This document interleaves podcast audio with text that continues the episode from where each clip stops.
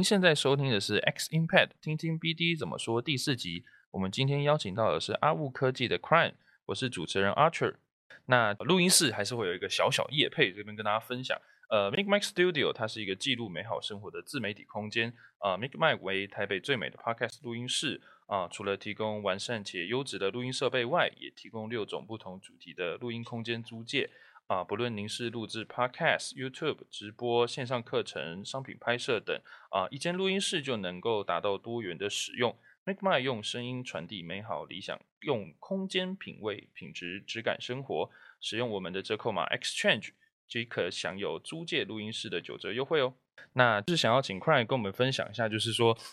在您的这个 carry overall 的部分，就是说您过去就是也分别在呃 a n i s b 啊，或者是说到 Gogoro 啊，或者是到现在的这个呃阿布的这一段过程的经验里面，您是不是可以帮我们简单的就是摘要一下，说您这一段就是呃人生旅途里面经历的这些故事这样子？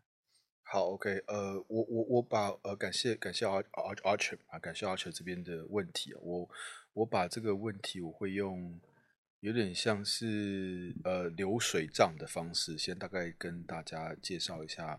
呃，我我我的 career 这样，OK，啊，我呃是二零零五年呃大学毕业，然后我当时是念土木系哦，呃对，然后呃感谢感谢父亲的督促，就是我还有 辅系经济系，就是辅系一个商科啦，因为我对商科本身就是我就是要就是要有兴趣这样子。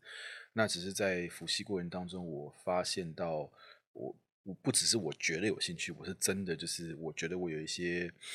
呃呃呃呃敏感度，这敏感度等一下会 B D 会讲到，基本上就是对于呃对于人的这个兴趣，这个人为什么是做这些决定背后这些意图的兴趣，我天生是感兴趣的。OK，所以呃我后来事实证明，这个在商科上面其实是很很很很关键的一个呃对我来讲养分。OK，好，anyways，啊，所以我呃讲完之后呢，所以我零五到零七，我那时候还是要当兵一年半嘛。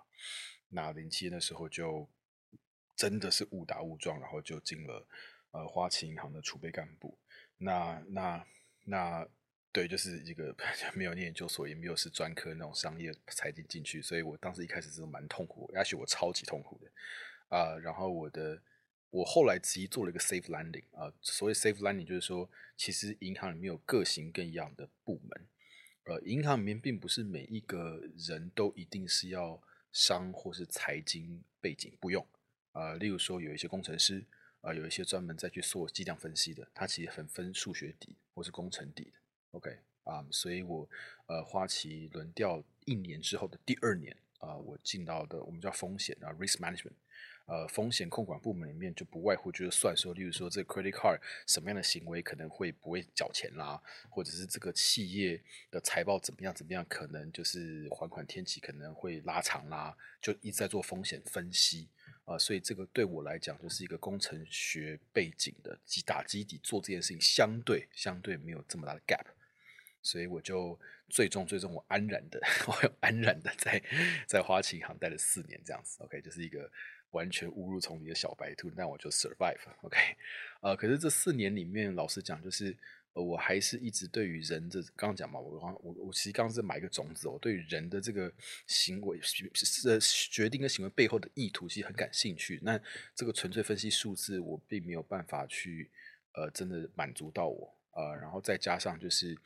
我喜欢做很多零到一的尝试啊，那银行特的相对是在国家的特许行业。所以比较少这种尝试的机会啊，所以我就毅然决然我就辞职了啊，所以我零七到一一年啊在花旗后来辞职，辞职之后一月到一四年去念 MBA，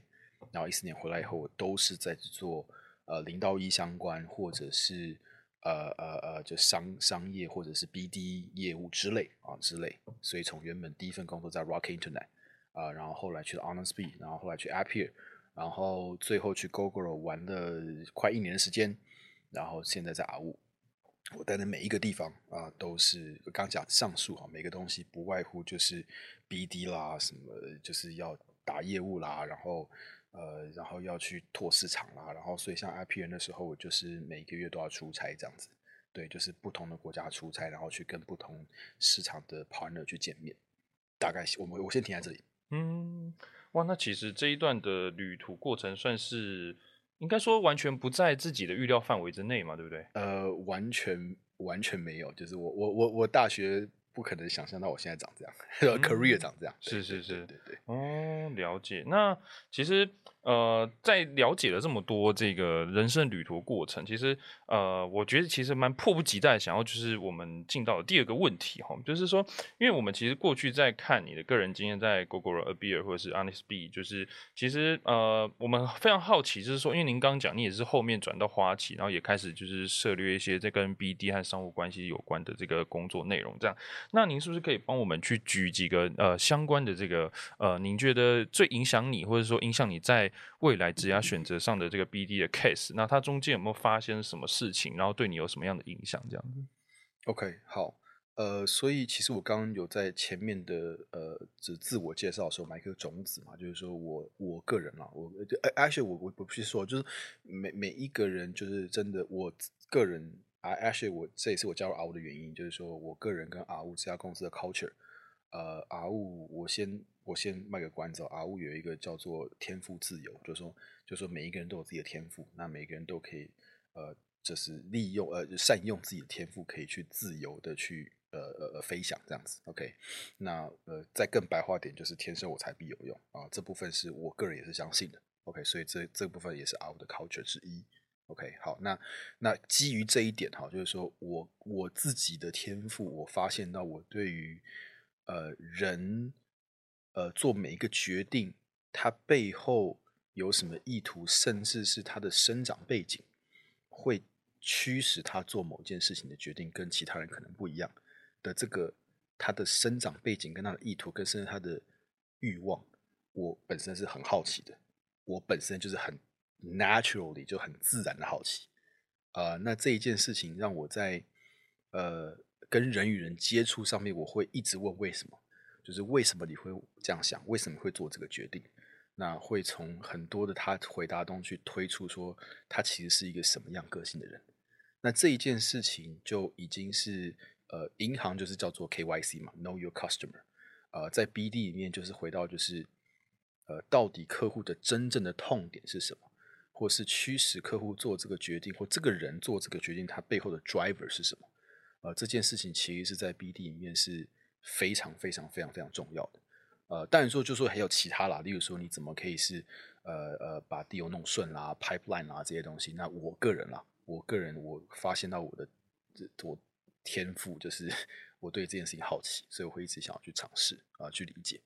OK，那所以呃以这个为基底去做 BD 的时候，OK，呃，所以我很长很长进去坐下来的时候，呃，其实讲个 overall，我坐下来的时候，我一开始是不会先马上讲公司的产品，我通常不会，呃，我会先 坐下来，会先我通常 BD 会攀关系嘛，就是你认识谁，我认识谁，我去哪里，然后比如说曾经有一次，我就我就我在 Honest B 的时候，我去摩斯，我就讲说，哎，摩斯我最近去吃什么东西，让别人知道我喜欢吃摩斯，这种感觉就是攀拉近关系，然后呃，我会问说你们最近有什么问题，你们业务上有什么机会，甚至聊。先不都不讲，例如说 Honest B 都不讲 Honest B 在做什么啊？我觉得这他们知道我们知道我们在做什么，就我不讲说我们提供什么服务，我先不讲说我们跟 Uber 有差别，先不讲，就会说你们最近开的店如何？呃，最近在扩展店上面的会员经营如何？然后一直去聊这些他们最最最痛的那些东西，或最 care 的那种东西。去问完一圈之后，我就大概知道坐在我就是这个讨论桌上对面的这个甲方也好，我因为乙乙方也好，他其实需要什么。那需要什么时候，我大概就可以，因为我再一个我理解我自己产品嘛，来理解自己产品是必须的。我知道他的 desire，我知道他的 pain，那我又理解我的产品，一定会有某一些点是我的产品可以去帮助他的 desire，呃，帮助他的 business 需求，或者帮助解决他的 pain。那我就先从那边开始。那从那边开始以后，激起他的好奇心跟想要理解。我们的服务、我们的产品的动力之后，我才会适时的去讲其他的东西。OK，呃，这个是我一直以来，呃，我在不同的公司再去做 BD 的时候，呃，我的、我的、我的一个呃起手式。那这个起手式我自己个人的经验啊，就通常是不太会错，因为背后有另外一件事情，就是说人是喜欢被聆听的。如果一开始的时候先坐下来，不是讲我自己有多好或多厉害，或者而是先听说你最近好吗？呃，你最近 就算你最近吃早餐了没？就是先开始关心，呃，care about others，呃，这个本身就会让这个气氛相对来讲不是在我卖给你东西，is more of 我 as a friend，身为一个朋友，我想要介绍给你一个可以帮助你一个好的可以帮助你的东西，and let's work together。我先停在这里。哦，所以其实目前这样听下来，感觉就是去算是不要让对方觉得我们目的性太强，或者是说就是先以他熟悉的东西做开场，这样就反而他会觉得是呃可以去做一个破冰嘛，这样子。对对对，这是我我个人经验，这种通常成功率蛮高的，就是谈往这个基底者往下谈的时候，而，不会是哦是一个来卖东西的，而是他可能可以帮我解决问题，嗯，whatever 的问题。对，所以这个其实是从您最早开始做 BD 以后，就是自己打下的一个习惯嘛。那通常在这样子破冰结束之后，您会不会觉得说，在中间的一些谈判角力的过程，或者是呃，在中间去谈业务合作上，您会觉得说什么样的点，或者是呃，您自己在经手的这些案件里面，最让你觉得，就即便对你现在来说，还是会有点棘手的有吗？呃，通常啦。通常这种最棘手的部分，引力宴有几种啊？就是说，呃，最棘手当然谈到钱嘛，来，就是引力宴就大家都在哭穷，来，就是说我很穷，你给我多一点钱，或者我我很穷，你不要跟我收那么多钱啊。呃，那引力宴就是看你怎么去 position 这件事情，然后包括所以，例如说，你合约是不是会有可能可能啊会有解约条款？你是不是会有任何的法则啊？这但我觉得这些东西都比较是后面的，这些真的比较后面的。真的，我认为还核心还是回到说。呃，我们的产品，我们的服务，是不是可以帮助你解决什么样的问题？去放大那个好，去放大那个好。那然后接下来讲说，因为这个很好，真的可以帮你解决问题，甚至我跟别人有什么不一样，我我的不一样可以帮你解决什么问题？Therefore，其他的东西可能对你来讲是杂讯，但是不是这么重要。这这是我的方式。啊，就给每一个 BD 不一样，我的方式是这样。再说，我会去先理解对方的痛点，对对方的意图、对方的欲望，然后会去试着去剖析说他的痛点、欲望或 driver 跟我的产品可以帮助他做什么。然后如果真的可以 match，我会尽可能就放大我可以解除解决你的那个痛点，或是 driver 或那个欲望。那其他你可能会觉得有杂讯，但那个杂讯其实可以不用那么重要，啊，不用这么 care。这样讲好了。那这整个的往下谈的时候，就不会这么的 friction，不会有不会有这么大摩擦力。OK，这个是我我我试着回答你刚刚这个问题。那嗯，其实还有另外一段，就是说我我我想要另外讲的，就是说呃，举例来讲，就是不管是我当时是在啊 Honest B，或者是我在 Appier，呃，因为有有些 case 可能就是因为可能还是会去 confidentiality，所以我就。比较讲一个通称啊，就是我我我我我自己观察到一个一个一个经验法则是这样，就是说引力眼，我我因为呃，sorry，不好意思，就是而而而且我在讲事情的时候，我我有时候会想要抓那个核心，没关系，那个核心引力眼其实回到我一直在强调一件事情，就是说我在卖东西 versus I'm your partner，呃，fundamentally is different。再次，我在卖你东西，跟我是你的伙伴。基本上是不一样的出发点，光出发点就不一样。OK，所以我 I always I try my best 去把自己定位成我是你的 partner，whatever it takes，我是你的 partner。OK，所以 partner 这件事情就刚刚讲哦，了解你的痛点，先聆听你，这是用 partner 方式。另外一种就是他的痛点或是他本身的这些 driver，其实我的产品可能只能 fulfill 一部分。另外一部分基本上可能是 market 上一些 best practices，例如说 A 客户怎么做，我的 A 客户怎么做，所以这些 A 客户，我如果把它匿名，我可以说，哎，通常有些客户可以怎么做，你可以怎么做，我变成是一个资讯的情报站。交流，而这个交流本身当然就是不要碰触到任何 confidential，我不要去讲营收数字，我不要去讲任何的一些很机密资讯。但是通则方法论，这个我认为这个是呃在拿捏内是可以的。所以就算我谈不成 deal，但至少我可以去让对方会乐意，对，不只是愿意，是乐意跟我有继续的 connection。就算我跟他没有 deal，商务上的 deal，但是我们可以交流资讯。Therefore，他我我虽然没有办法卖东西给你，但是我们在生意上还是 partner。Then 这样这条线放着，one day one day，就算你不买我的东西，但是因为你会 respect 我，呃，你会 appreciate，所以你可能会帮我介绍呃我需要的客户。对，这也是另外一个 again，还是回到刚刚讲，就是说。如何一直去 position myself as a partner？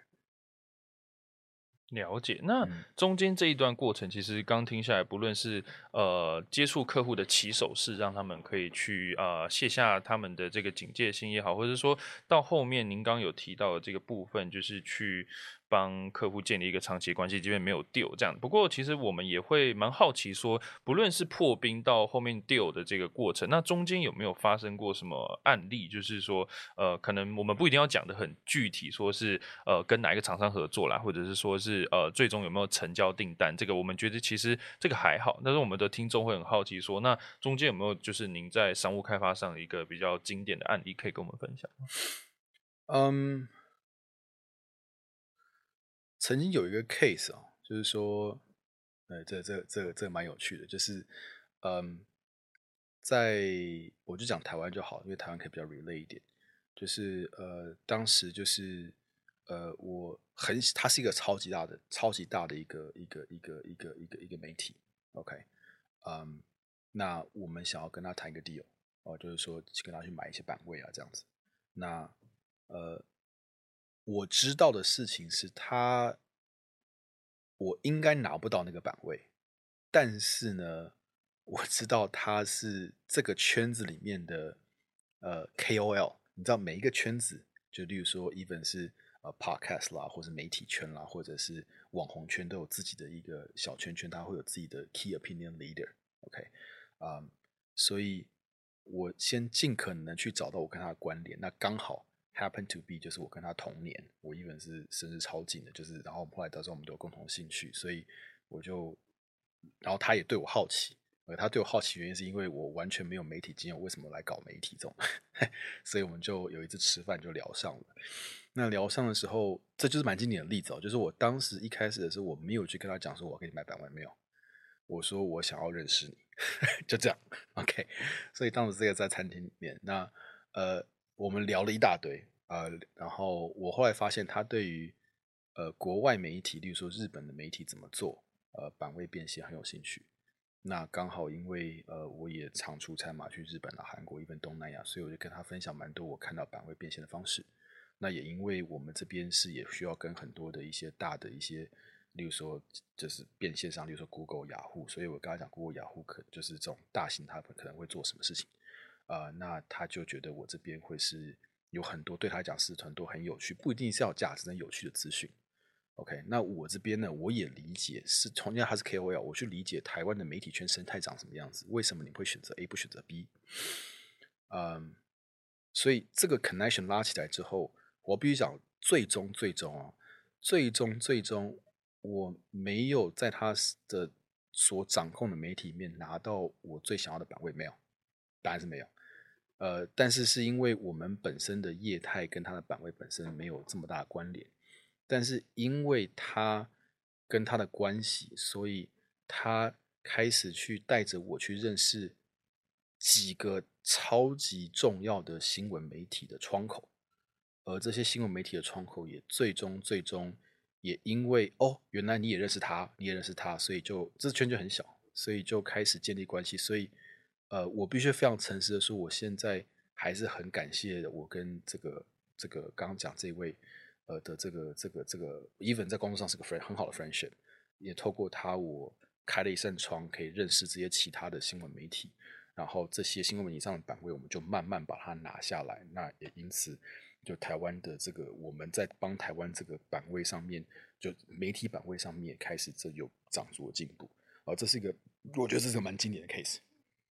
所以这样听下来，其实也是跟刚刚我们最一开始聊的，不论是从破冰啊，到后面的建立关系啊，还有就是说，呃，是不是最终以目标结果论来导向来看，其实都跟您一开始讲的都环环相扣在一起。这样，那下一个问题就是说，我们希望可以请快跟我们分享，就是因为您现在在阿雾也担任呃这个职位也一年多的时间了，那呃您。在刚刚提到，不论是可能经手这些合作啊，或者是组织带领上，您是不是有一套自己的一个呃运作，或者是带领大家的一个心法，可不可以跟我们分享？那中间有没有你一样，就是觉得用呃什么样方法，觉得你最经历解决一些最挑战的事情？这样？嗯嗯嗯嗯，好，呃，这这个呃，Archer 之前给我的问题的时候，我也就我 陷入到那个回忆的漩涡里，嗯 嗯。好，OK，我不，我我再强调，这个是属于我的版本啊，属于我在我身上，我我我我觉得很受用啊，不见得在每一个人受用。那跟我也刚刚讲过，不再强调我这边对于人最后呃每个行为背后这些呃 motivation 啊跟 desire 甚至 fear 啊是很有兴趣的。OK，嗯呃，在这个利基点上面，我在呃在在我我属于我的 leadership 啊，其实是有几个哈，就是说第一个其实是回到。我在 leadership 上面是相对是相对啊，相对是 transparent。呃，所谓 transparent 就是说，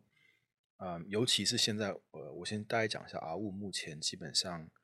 呃，one hundred percent work from home，呃，基本上 one hundred percent，呃，除非是有特别的 brainstorm，或者是要，呃，你知道，就是就是就是要 employee 要 gather，然后甚至年会尾牙。或特殊外部的聚会要跨部门，不然基本上 daily operation 都是 work from home。OK，所以在这种几乎一百 percent work from home 的状态下，transparency 这件事情又变得格外的重要。意思是这样哈，就是呃你在跟 A 讲事情的时候，你可能会想要先理解 A 的想法，所以你就私讯，私讯完以后你要跟 B 说，要跟 C 说，那可能 A、B、C 他听到同一个讯息可能。你知道，可能可能它的转化的会有不太一样，那所以有可能就会有误差。OK，嗯，我那都我们是你知道这你看这我思考模式这样，为什么你要跟私下说？这为什么吧？为什么要跟私下说？不外乎就是诶，可能是呃呃，想要先私下搓汤圆，或想要先私下这先先 off offline 先知道大家的想法，呃，或者是。我不确定我这样想是不是对的，我怕一次跟三个人讲有太多太多反弹的声音，这 either way 都有。嗯，换句如果用另外一个方式想哈，去讲这一件事件，说哎，我这种应该这样做，versus versus 我跟 A、B、C 三个先聚在一起讲说，哎，我现在有想要看到一个痛点，这个痛点呢？呃，你们觉得是不是也是痛点？如果你们也都是觉得痛点的话，根据这个痛点，我们是不是先确保这个痛点的的来源是不是，或是或是 application 是不是一样的，或者不一样的？收集这些痛点完之后，我大概有一些想法，这个想法背后的宗旨是什么？先把那个 again，我一我一直都在讲那个 core，那个 core 是什么？大家都 align 这个痛点跟 align 解决这个痛点的方向，就叫方向好。方向大概长这样，那接下来就是要么是我去把整个全部想清楚，or 我说，哎，那我现在是这几个方向，那你们 A、B、C 三位，你们可不可以有一些你们想法，我们可以下次来讨论？OK，所以如果刚向前指的话，我 A、B、C 各讲一次，我想要怎么做，但这个做里面我只讲这件，我可能只是讲这个事情的做法。但背后其实那个 motivation、那个 desire、那个 driver 可能每个人不一样，所以可能解释的又变不一样。versus 我刚另外一种做法是，我先不要讲我想怎么做，我先讲说我看到了 pain，我有什么 fear，我有什么 driver，所以我所以我我我看到这个 pain，你们觉得呢？你们是不是有一样的 fear？我第一阶段先滤出你们到底是不是跟我有一样的 fear？那如果不是的话，那那可能要么是这个 fear 只有我有。呃，或者 pain 只有我有，呃，不然就是其实你可能不是主要 key key stakeholder，我就先做一次过滤，过滤完以后，我同时间去收拢大家都有一样的 motivation 或一样的 pain，那这个 pain 背后的方向也大概都讲了，但是没有讲做法。但因为有的 pain align direction 也都 align，各自的做法就真的可以 A、B、C 各自卡各自克制化。这克制化在收拢有一个人收拢的话，那他确实就是他其实就是协作了。所以，所以，所以一个是我在讲解法，一个是我透过去讲 pain 去形塑这个协作。那其实我也完成了 transparency。因为我的 transparency 不是只有这个做法本身，而是我很 transparent 的跟各位说，我有这个 pain，跟鼓励大家去 transparent 的说，你是不是有一样的 pain？OK，所以这是这是一个 transparency 里面这是第一件事情。第二个 transparency 不外乎就是呃所有的一些 methodology。所以我在跟 team 的时候，就因为现在一几乎一百分之我防控，所以我在开会的时候，真的就是我真的蛮少一开始就讲说我想要怎么做的。我我蛮常就讲说，你你我听完一件事情以后，我会先问说，A 你觉得怎么样？B 你觉得怎么样？C 你觉得怎么样？然后会说我觉得怎么样？然后这一件事情会讲出各自的感受跟各自的观察之后，那个做法本身呢，其实真的不太需要一个人做完全部，真的不用，因为你彼此讲完各位的观察之后，你做出来的东西基本上，你你的你的方向差不多就长这样了，那只是细节需要调整而已。那做成这个协作的方式，其实我虽然说前面花比较多时间要去讨论，会去收拢那个的干嘛 pain 或 desire，呃，可是后面的东西其实会蛮顺的。那做多做几次以后啊，多做几次之后，你会发现，我大概就离假设我跟 Archer 这样多做几次，我大概就知道 Archer 思考模式长什么样子。所以下一次同一个东西，而不是同一个东西，突然一个天上掉下来的一个 surprise 下来的时候，我猜 Archer 大概会怎么反应。所以听起来应该就是说，不论是在开会或是遇到问题之前，你就是你会先去收集大家的想法，让每一个人都可以抛一点东西出来，而不是说可能一开始就分配工作，然后让大家去呃针对工作里面去调整一些细节，反而是收集了好了以后，知道大家的这个呃需求跟痛点以后，那你定制出来的这个规划，其实就已经间接的把大家的这个呃想法都纳在里面，这样子是是，这是第一个。然后第二个就是说，嗯。这也是我个人啦，就是说，应该是我我在 IP 里面，就是就是就是就是悟悟悟出来，也是也是就是长就是前辈教的啦，就是嗯，其实每天都有很多工作上都有很多 surprise 啊，可能是好的 surprise，有可能是不好的 surprise，就很多问题需要解决。每一件事情都可以是独立的，确实是没有每一件事情都可能可以是独立的。那首先我刚一直讲就是说，那个背后那个 driver 是什么，那个 pain 是什么，所以。呃，是不是可以每几件事情其实可以回到同一个根源？OK，这是我刚才在强调的。第二件事情就是说，当你把这收拢这些根源以后啊，其实可以问自己，就是说，今天有十件事，这十件事里面，我可能就只能完成五件事，within，比如说一个礼拜，到底哪五件事？每个人都会有不同的说法。可是，in the end，回到这个人的 position 是什么？呃，举例哦，举例哦。就是我我我现在是负责 R 五台湾的整个 revenue，不管是 sales 或是或者 CS，但是其实回到 CEO Mike 身上，他看的不是只有台湾，看的是日本，所以其实换了位置换了脑袋这件事情是成立的。再说 就是我现在看坐在台湾，所以我会有我的 preference。但是 Mike 呢，他是要看台湾跟日本，以后可能其他国家，所以他有他的 preference。也就是说，换过来，如果我在 CEO，然后 Mike 在我位上，可能我们我们各自想法会不跟现在不一样？其实换位置本来就本来就应该换脑袋的。OK，这在在这个状况下面，其实你的你的你的你你你你你去了解之后，其实影店要有一个要有一个方法论，就是说。OK，没有错，换位置换脑袋，但是在这个位置上面，它本来看事情的角度是不是有一些结构？那个结构可以画出来。所以结构画出来之后，我就算不会想的像 CEO，但是我大概知道 CEO 会怎么想。CEO 就算不是在我的社会上，他因为我把这个结构跟他讲了，所以他大概知道我会怎么讲，大概知道我会怎么想。所以那个结构本身是很重要的。这个结构本身画出来之后。自动那个结构本身，引链就要不然是就是说 revenue 就 revenue 就要引链就推到 P N L 嘛，啊，就就就就 top line。那如果是 cost 或 engineer，就是就是那个就除了是 cost 外，也会稳定度。所以这有一些几个大的像 OK 啊，会有几个 objective。在 objective 出来之后，有这么这么这么多的事情，它自动就会被分类，而这些分类就会哪些重要，哪些不重要。OK，所以或不是不是那么重要。所以呃，我在跟我 team 在在讨论的时候，其实我影店我就一直在问他们说，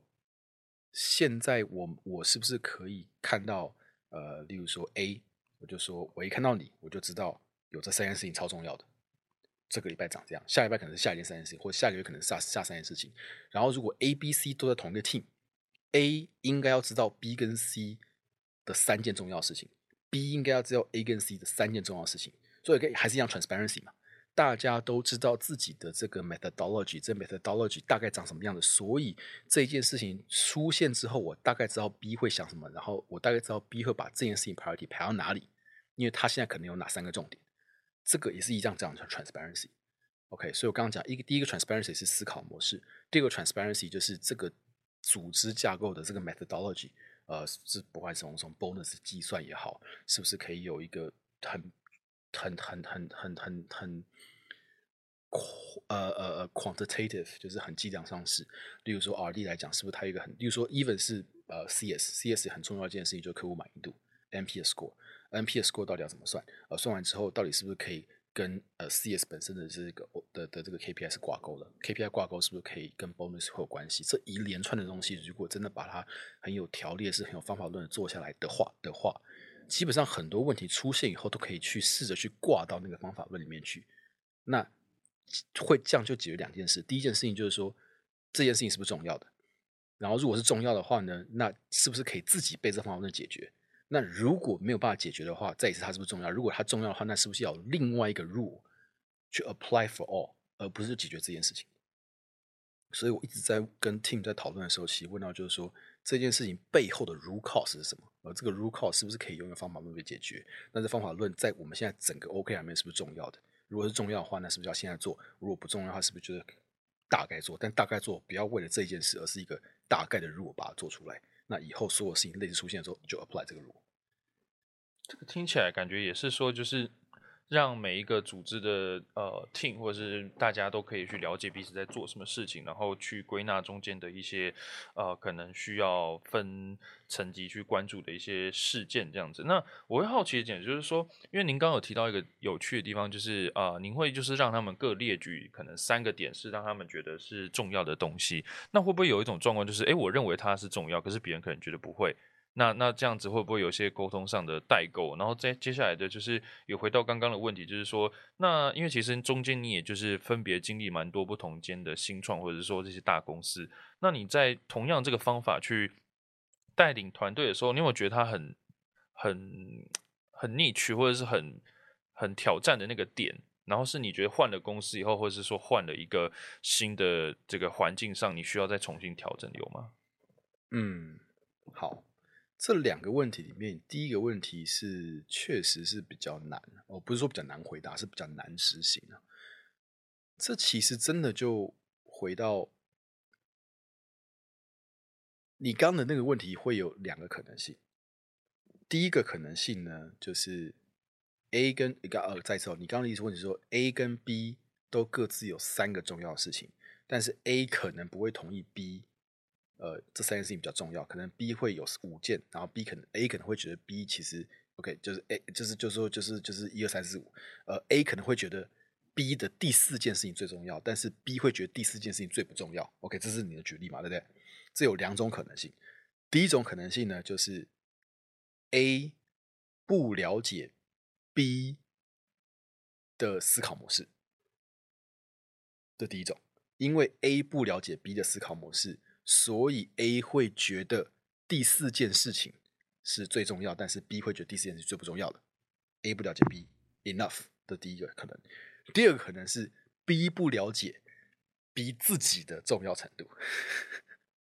因为他他可能不了解全部，所以他会觉得第四点是最不重要。但是其实大家看到以后，大家就是你知道，就旁观者是觉得说这个事情比较重要啊。为什么第四件事情第四件事情其实最重要的？就其实其实。其实，其实我们在对谈中，我也一直在，你知道，你知道，其实这这这这个这个就是一个最好的一个，我也是最好一个 demo，就是我在跟你讲每一件事情的时候，我会去讲我为什么会这样想，那我会尽可能把它把它分裂解出来。其实大概就那几种状况，就是这两种。那这两种都是可以被解决的，这是解决需要时间。第一种呢，就是说 A 不了解 B，所以 A 要怎么去了解 B 嘛？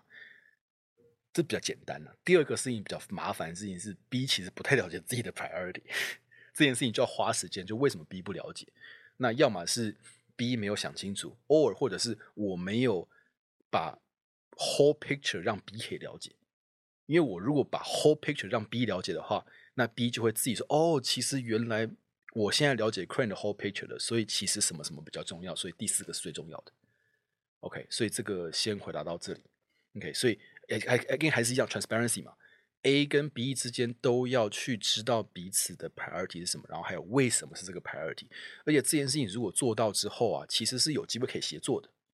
就是说。A 看到某一件事情下来后，就说这件事情对我很重要，但是根据他了解 B 的 priority，这件事情 B 可能不是不是这么，但是我需要他的协作，那我可能自己做掉，或者是我跟 Crane 要资源，或者怎么样怎么样的。但或是同样一件事情，就另外一件事情下来的时候，对我俩重要，但是因为我理解 B 的 priority，所以 B 也是重要，所以我直接跟 B 说一声，B 就开始自己做，就开始自己开始 organic grow，开始开始做起来了。所以这个是其实这这样这件事情对于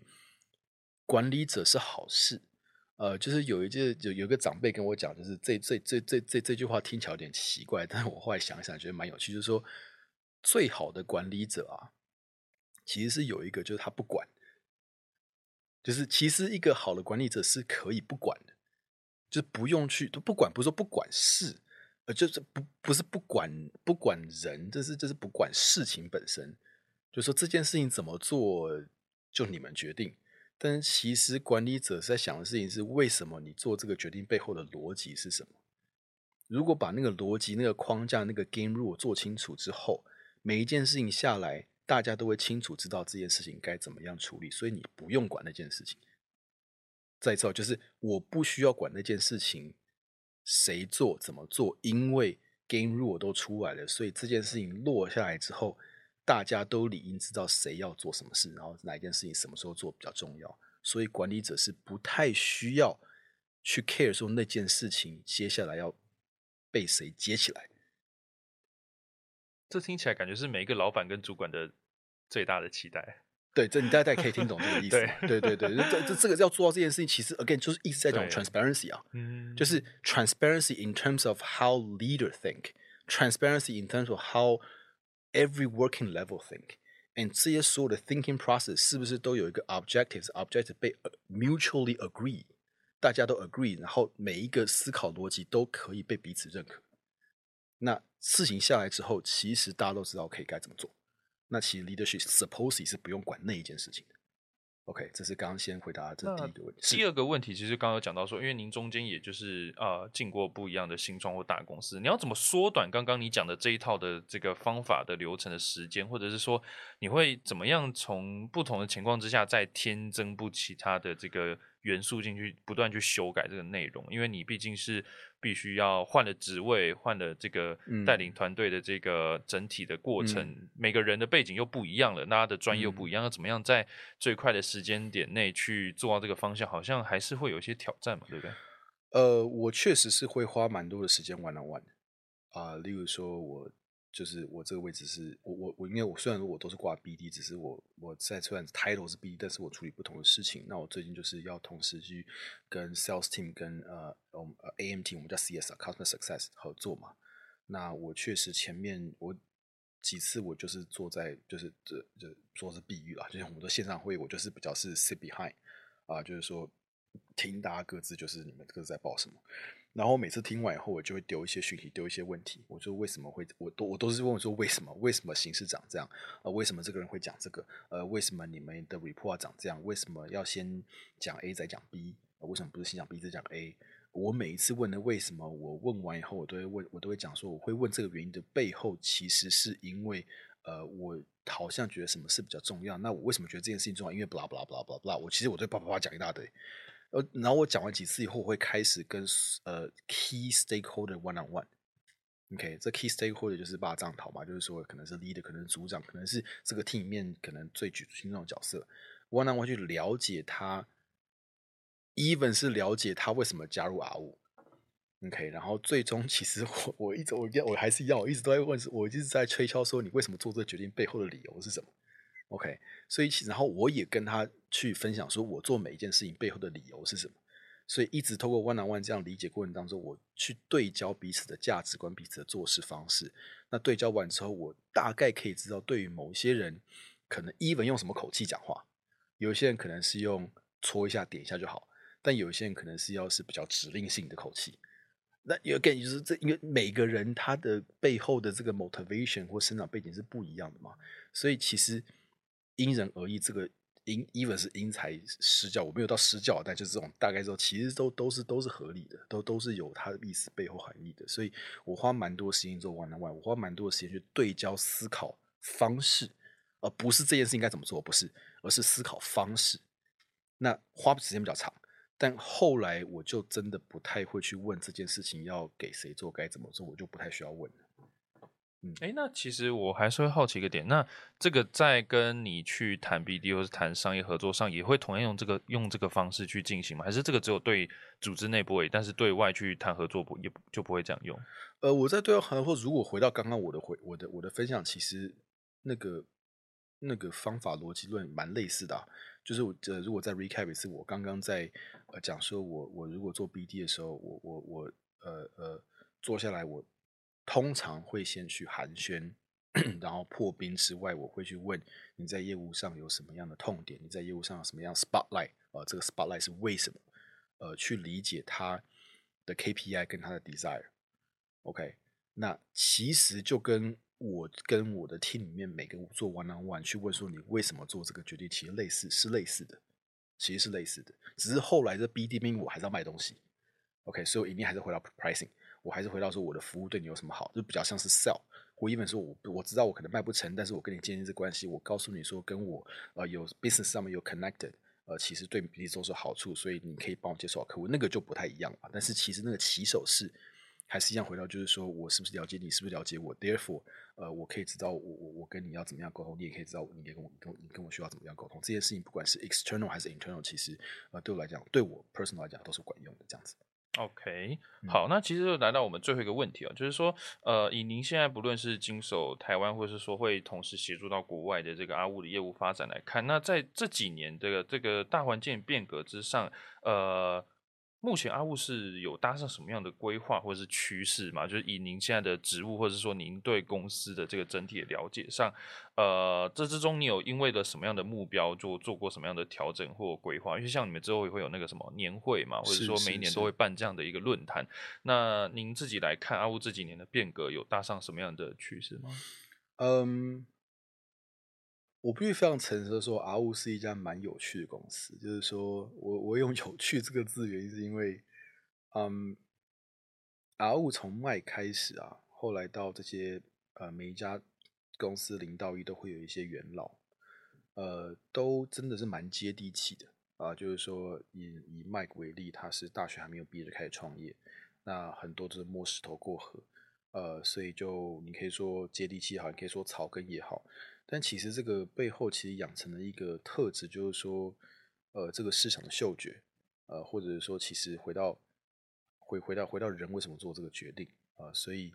所以以以以麦克为例哈，他一开始第一份工作其实在做网页设计，在做 U 叉 User Experience，所以他一直要去问说，为什么 User 会这样看，为什么 User 这样点？OK，所以其实还是其实其实跟为什么还是一样，为为什么会加入 R？就是我我比如说我跟我的思考逻辑跟 Mike 本身思考逻辑其实有点像啊，就是回到那个人的 desire。OK，其实有点像。那那呃这个这个状况下的话，所以 R 物走的一些路，有可能哈，有可能不是主流，有可能不是主流。例如说最近就是我们一直在我们我们 R 物一直在强调，就是说。呃，一开始就大家就在讲 C D，呃，不是不是不是一开始啊，这是几年前啊，三年前大家就在讲 C，应该第一份到现在大家都在讲 C D P，然后在讲说就是怎么样去呃跨渠道做流量做广告，而这些东西其实在呃隐私权数位的隐私权的升起这种之后，呃，干嘛？现在 even 是台湾的网站，呃，先不要管什么所谓 G G P R，可能欧洲可能跟我们不觉得不一有关系，但我们就看台湾网站就好，任何的台湾网站现在打开。通常都会有一个 pop up 说，你是不是可以第三方资料是可以被 track，然后可以被使用的。那你如果按不要，那基本上你离开网站以后，除非你登录，如果你不登录，你离开网站后，这些资料是不可以被收集、不可以被利用的。OK，呃，这个有跟没有的这个差异，真的就回到因为你你你你你可以被训练，可以被 tracing 的资料变少了，所以呃，你用 user ID 来去做分析、做分众的资料量就会少非常非常非常非常多。OK，呃呃，我阿雾呢一直都觉得，呃，我们一直都在走自己的路，这个这个这个其实。这个是蛮特别，真的还蛮有趣。就是 again 还是回到那个草根，就是啊，我一直都觉得，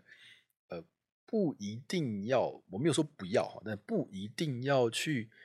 追踪这个使用者的个人轨迹才能做到个人化。我们一直不这样觉得，我们一直都你看嘛，就是从。网网页的设计，任何人进来都会网页设计，就是 user experience，所以我不不需要知道是 a r c h i t e 还是 Crane，看是大概大家怎么看。然后后来做 SEO，SEO 也是一样，就是我 SEO 本身它在做搜寻引擎优化，搜寻引擎本身就不一定要去做到个人化。其实回到大家怎么搜，搜完以后大概是哪一个，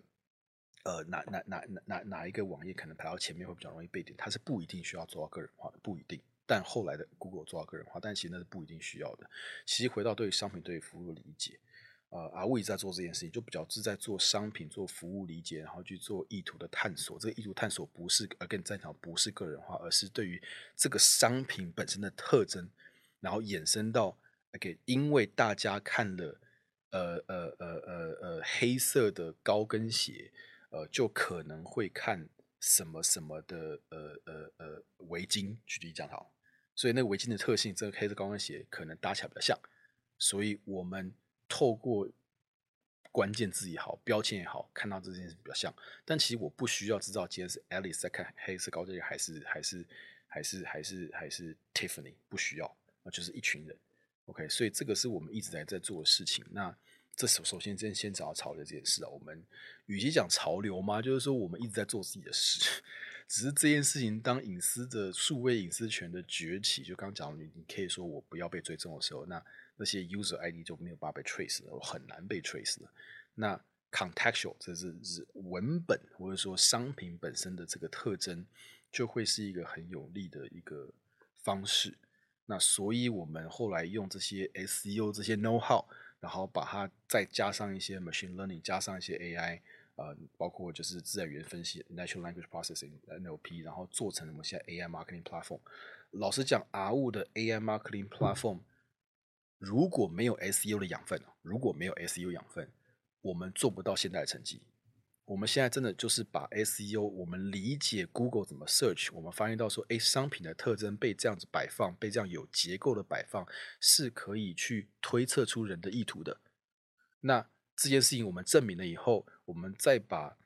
engineer 放进来，然后把这件事情可以变自动化，包括说我们有个现在叫做商品的 auto tagging，OK，那做成了现在 AI marketing platform，在不需要收集 user ID，我就可以知道说你点的 A 商品、B 商品、C 商品里面可能有共同特征，我猜你的第四个商品可能会选什么，因为这共同特征会导到下一件事情。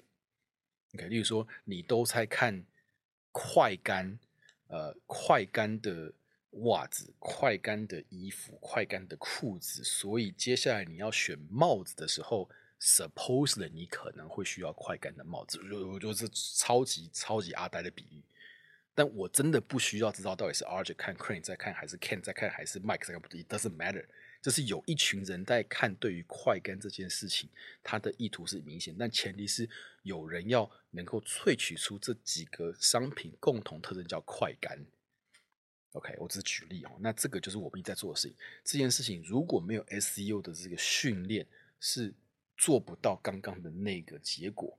那我们才可以把 AI marketing platform 叫 AMP。呃，做出现在这样的成效，包含说我们的转换率可以是全站的三倍、四倍，然后我们做到那种购物车结账推荐，我们可以帮别人 drive 一到两趴的营收，一到两趴其实是蛮多的，就是装上去就可以多一到两趴，是蛮多的。呃，这些东西是。与其说是劝，还不如就是我们一直在走自己的路了。那只是现在是刚好，呃，就是隐私权的这个挑战，所以让这件事情就突然被变爆红。这样，那其他人也开始想说，哎，是不是他们也可以试着做做看啊？其他的一些同业，这第一件事情。那那呃，第二件事情我特别想要 highlight 就是我们的 culture。我在 highlight 也是 culture，就是说我刚刚讲天赋自由也好，或者是呃，就是就是天生我材必有用这件事情，呃，其实是我们从 Mike 开始，CEO 开始一直以来的 culture 啊，所以我们的形形色色的人，基本上我们不是你看我们的 One Down 或是我们的我们的每一位伙伴，他不是那种超高大上学历，他不是，呃，他有些时候其实是他的他的一个 domain know how，他的一个独特性，然后这独特性是装在 R 物的这个 engine 里面，其实有用的。嗯，所以我们的科系 education background，甚至的地理环境，其实形形色色的。就是我们的多元包容性，其实我我经过这么多公司啊，就这应该说不不这几家公司，R 物是最多元的一家公司。就真的不是说哦，我学历就一定要怎么样，或是影帝是回到说，呃呃呃，但我们很重要一件事情就是说。你的思考逻辑，或者说你看到事情的核心本身，是不是有那个敏敏锐度？你是不是因为你个人就是创业的经验，或者是你在学术上的研究精神，whatever，你可以比别人更敏锐的看到事件的核心？这件事情很重要，这件事情其实最重要的，能够看到事件的核心，就可以有机会呃去解决掉真正的问题。对，rather than 你是一定要什么学校毕业或者是什么的 background 或者是什么 career，那个倒是对我们来讲倒是还好。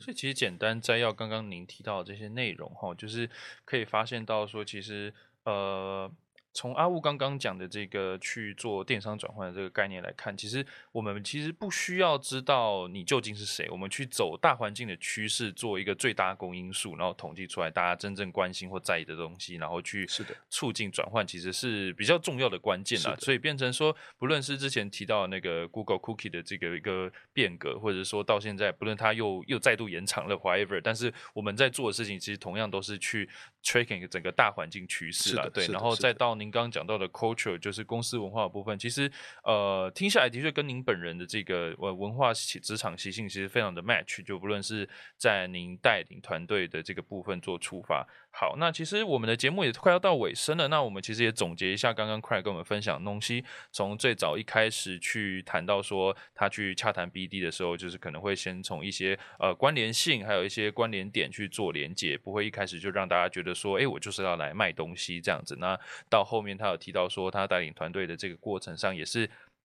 尽量的去掌握每一个人的习性，让他们知道说啊，他们的这个呃，他们的目标跟方向，然后最后再透过不断的问答跟确认，去找出呃大家的共识，来找找到最后可行的执行的点。然后再来就是我们刚刚最后提到说，呃，他可能在组织的这个文化上，还有就是未来的规划上，其实也提到了很多像阿乌刚刚的电商转换，或者是说是自己的这个公司对于未来趋势规划，其实都非常的清楚。那呃，今天的节目也就是差不多这样到一个尾声。那最后还是不免俗的，还是要回归我们一个小小的一个业配，就是 Make My Studio，它是一个记录美好生活的自媒体空间。